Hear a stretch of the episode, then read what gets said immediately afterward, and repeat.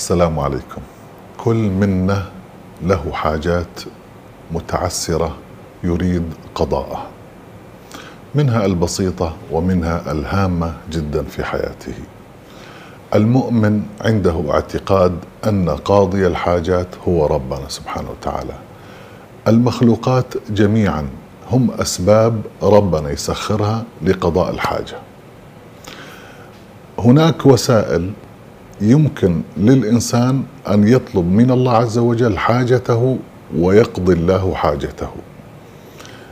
ومن هذه الأشياء اللي يمكن أن تؤدي للإنسان وصوله إلى هدفه في قضاء حوائجه هي صلاة الحاجة.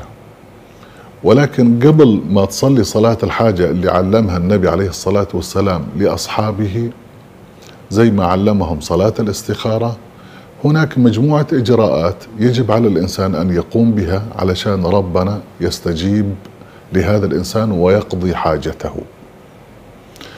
هذه الأشياء أهمها انه الإنسان لازم يعرف انه الإنسان تؤجل وتؤخر قضاء حوائجه بسبب الذنوب التي يرتكبها، فأنت لما تطلب من ربنا اطلبه وأنت خالي الوفاض من الذنوب، اطلب من ربنا وانت تشعر بعبوديتك لربنا، اطلب من ربنا وأنت موقن بربنا، اطلب من ربنا وأنت مضطر إلى ربنا سبحانه وتعالى. طيب كيف أنا أتخلص من الذنوب؟ هي بإجراءات بسيطة إنه أنت قبل ما تبدأ صلاة الحاجة اللي أغلب الناس اللي صلوا صلاة الحاجة ربنا إداهم ما يبغون ما يريدون. إنك تستغفر ربنا، أجلس جلسة بينك وبين ربنا وقول مع نفسك أستغفر الله الذي لا إله إلا هو الحي القيوم أو أستغفر الله العظيم الذي لا إله إلا هو الحي القيوم وأتوب إليه. وأنت بنيتك أن تتوب من كل الذنوب اللي أنت تدري فيها واللي ما تدري فيها اللي تعلمها واللي ما تعلمها. يا رب أنا مقبل إليك وأنا تائب من كل ذنوبي. هناك ذنوب أنا عملتها وأنا داري فيها هناك ذنوب أنا عملتها وأنا مش عارفها. فأنا أستغفرك وأطلب مسامحتك وعفوك ومغفرتك من كل هذه الذنوب. لمدة خمس دقائق بس قول هذا الاستغفار واستمر عليه وأنت تشعر بعبوديتك والتجائك إلى الله سبحانه وتعالى. هاي واحد. هاي قبل صلاة الحاجة إذا قدرت تعملها. اثنين إذا استطعت أن مثلا تقدم بين يدي نجواك بين يدين صلاة الحاجة صدقة وقال لي أحد العارفين الطيبين آه يا ليت يعني سألته هذا السؤال فقال لي ممكن الإنسان إنه يذبح ذبيحة كان يذبح خروف قلت له بلكي ما عند ربما ما عنده خروف قال يذبح ولو دجاجة ويوزعها على الفقراء والمحتاجين كلها يوزعها في سبيل الله وكأنه يشري نفسه بهذه الصدقة اللي يديها للفقراء وهي قلت لها سابقا من وسائل التشافي أيضا إنه ربنا لما أنت تبتلى بمرض أنك تذبح ذبيحة وتوزعها على الفقراء أو تعزم الفقراء عندك وتعمل لهم مائدة طيبة وتسأل ربنا وهم عندك وتطلب منهم إنه إنهم يدعون لك أن تشافى. هذه مجربة كثيرا بالشفاء. لكن لا اجعل نيتك نيتك خالصة مش للمراءة ولا للمباهاة ولا اجعل نيتك خالصة لله عز وجل، اذا الاستغفار أن تقدم. ما عندك ما عندك إمكانية مثلا خصوصا أوقات الحظر وما تقدر تطلع ادفع فلوس صدقة في سبيل الله تعالى للفقراء. كم؟ على قدر استطاعتك. الحين لما تكون ثري غير لما تكون أنت فقير لما تكون ثري ادفع صدقة بما يتناسب مع ثرائك الأمر الثالث لما أنت تتوجه إلى الله عز وجل وتكثر من الاستغفار اشعر بالهيبة بين يديه اشعر بعظمة وجلال الله عز وجل. وبعض الناس اللي يعرفون قالوا إنه أنت لما تصلي صلاة الحاجة يعني وأنت ساجد اشعر بذل انكسارك إلى الله سبحانه وتعالى. لدرجة أنه تشعر أنه مفاصلك يعني من علامات إقبال الله عز وجل عليك أن تشعر أنه كان مفاصلك حا تنفك اشعر تشعر وكأن جسدك صار آه، يقشعر ولهيبة توجه ربنا عليك. فأنت لما تشعر أعرف أنه أنت لحظة الاستجابة الآن بدأت يعني.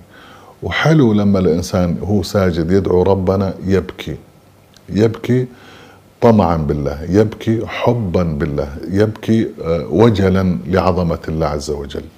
الحين إيش اللي هو حقول لكم على ثلاث طرق مجربة علمها النبي عليه الصلاة والسلام للأصحاب. البعض من منها حديث مثلا ضعيف ولكن إيش اللي يقوي؟ اللي يقوي هو التجربة. يعني حديث يرويه مثلا الحاكم أو يرويه كله وارد عن أصحاب النبي وعن الرواة المحدثين. ولكن ربما في أحد الرواة كان فيه ضعف. مثلا فقالوا عن الحديث ضعيف لكن إيش اللي يقوي هذا الحديث؟ هو التجربة. التجربة اللي طبقوها اللي آه، لهم حاجات وعملوا هذه الأشياء ربنا استجاب لهم يقوي أن هذا الحديث آه، صحيح أو حسن أو إلى آخره. فأول آه، طريقة اسمها صلاة الحاجة. والنبي عليه الصلاة والسلام جمع الصحابة وقال لهم إذا كان أحد أي واحد منكم يبغى من ربه حاجة أو يبغى من أي إنسان حاجة فليصلي ركعتين. آه، بنية نويت أن أصلي ركعتين بقلبك مش بالضرورة تتلفظ. آه، على نية قضاء الحاجة.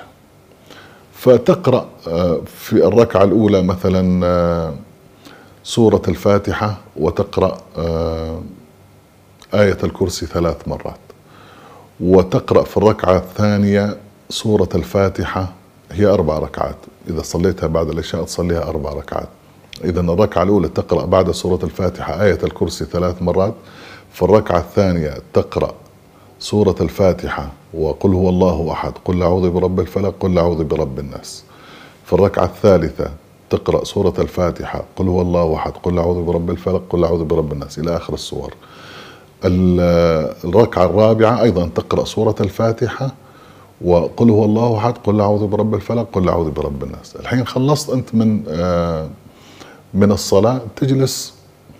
وأنت مستقبل القبلة وتدعي ربنا بكل خشوع. تبدأ دائما دعائك بالحمد والثناء على الله عز وجل. يعني زي إيش مثلا؟ قول الحمد لله رب العالمين. لو قلت الحمد لله رب العالمين يكفي ذلك. إذا زدت يكون أفضل من صيغ الحمد والشكر لله. ثم بعد ذلك تصلي على النبي عليه الصلاة والسلام. بأي صيغة من الصيغ اللي أنت تعرفها؟ كأن تقول اللهم صل على سيدنا محمد وعلى آله وصحبه وسلم. أو أي صيغة أخرى. ثم بعد ذلك تقول هذه الكلمات. لا إله إلا الله الحليم الكريم. سبحان الله رب العرش العظيم. الحمد لله رب العالمين. اللهم أسألك موجبات رحمتك وعزائم مغفرتك والغنيمة من كل بر والسلامة من كل إثم. لا تدع لي ذنبا إلا غفرته ولا هما إلا فرجته ولا حاجة هي لك رضا إلا قضيتها يا أرحم الراحمين. وصلى الله على سيدنا محمد وعلى آله وصحبه وسلم. الحين إذا خلصت هذا الدعاء تكون أنت ناوي بقلبك حاجة معينة أو أن تذكر حاجتك في آخر الدعاء وأن تقضي مثلا لحاجة كذا وكذا وكذا تذكرها. هذا هذه صيغة للطلب من ربنا وهذه صيغة لأدب لأن الإنسان لازم يطلب من ربنا. يعني بعض الناس الصالحين الطيبين يقول أنا تارك أمر الله هو حلو هذا الأمر أنك أنت متوكل على الله وتترك ربنا. ولو ما سألت ربنا ربنا حيعتني فيك. لذلك جاء في الحديث القدسي من شغله ذكري عن مسألتي أعطيته خير مما أعطي السائلين أو أضعاف ما أعطي السائلين. ولكن عندما أنت تطلب من ربنا حاجتك هذا شكل من أشكال الافتقار والعبودية لله سبحانه وتعالى.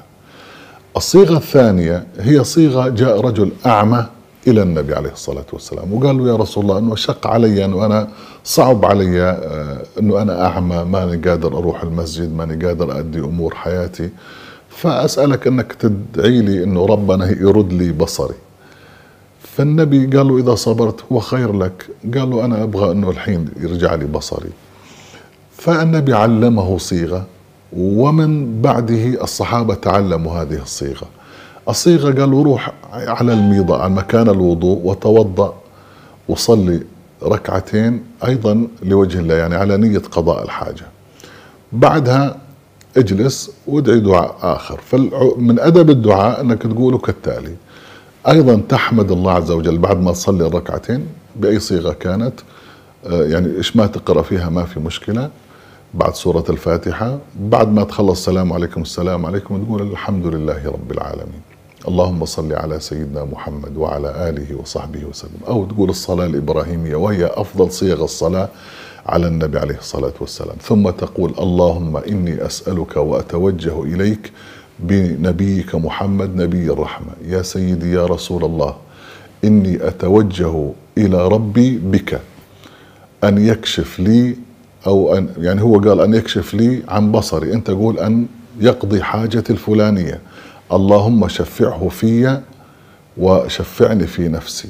يا أرحم الراحمين. اللهم صل على سيدنا محمد وعلى آله وصحبه وسلم. اذا تبدأ بالحمد ثم بالصلاة على النبي. ثم تقول الدعاء النبي علم الدعاء هو كالتالي. اللهم إني أسألك وأتوجه إليك بنبيك محمد نبي الرحمة. يا محمد إني أتوجه إلى ربك بك أن يكشف لي عن بصري. اللهم شفعه في وشفعني في نفسي. أنت بدل ما تقول ان يكشف لي عن بصري اذكر حاجتك اللي تبغاها. الصيغة الثالثة من صيغ صلاة الحاجة واللي ربنا أيضا جربوها كثير وربنا سبحانه وتعالى أداهم.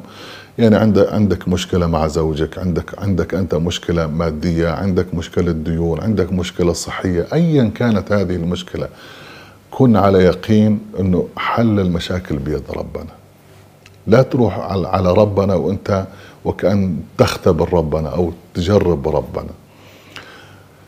فالصيغه كالتالي إنك تصلي مثلا في ليل أو نهار في أي وقت تشاء 12 ركعة كل ركعتين تسلم كل ركعتين تسلم كل ركعتين تسلم تصلي ركعتين تتشهد وتسلم ركعتين تتشهد تحيات مباركات وتسلم إلى آخره.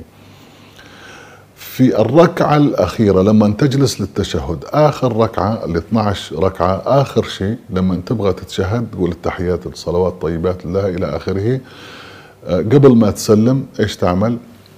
آه، تسجد لله عز وجل. بعد ما تثني على الله عز وجل الحمد لله رب العالمين وصلى الله على سيدنا محمد وعلى آله وصحبه أجمعين. تقرأ وأنت في السجود سورة الفاتحة سبع مرات وآية الكرسي سبع مرات وتقول عشر مرات لا إله إلا الله وحده لا شريك له له الملك وله الحمد وهو على كل شيء قدير.